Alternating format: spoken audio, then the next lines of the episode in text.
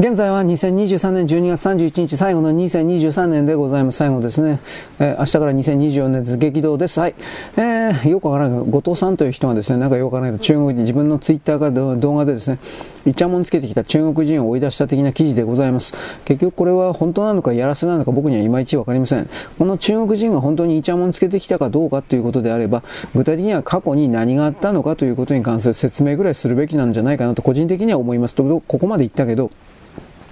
僕この人の動画とか見てないんで、ひょっとしたら動画の中で過去にこういうことをしていた、みたいな説明があったかもしれません。わからんけど。ないんじゃない？そんなこと。まあいいです。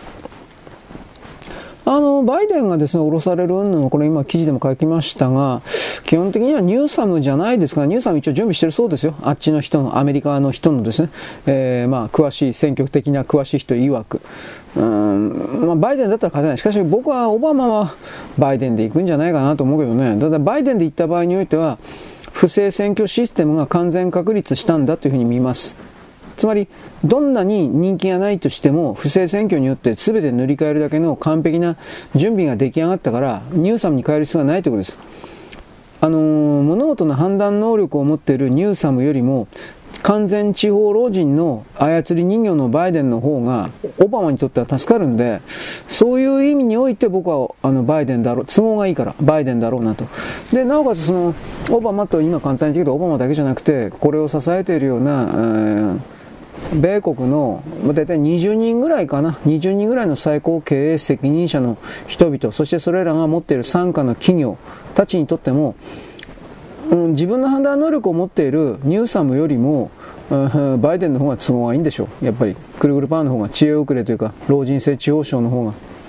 要はコントロールできればそれでいいんですよ。で、自分たちは表に出ない。責任を追及されないから。何かの責任の追及はバイデンにやらそのスタッフにやらせておけばいいということです。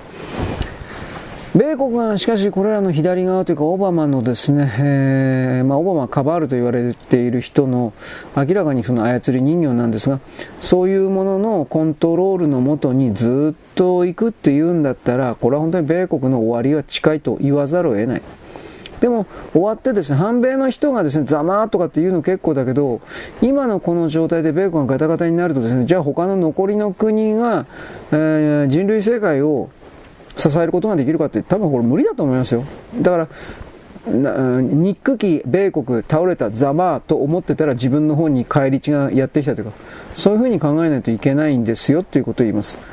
他人を呪ったら自分に返ってくるんですよ、基本的には。はい、よろしく。ごきげんよう。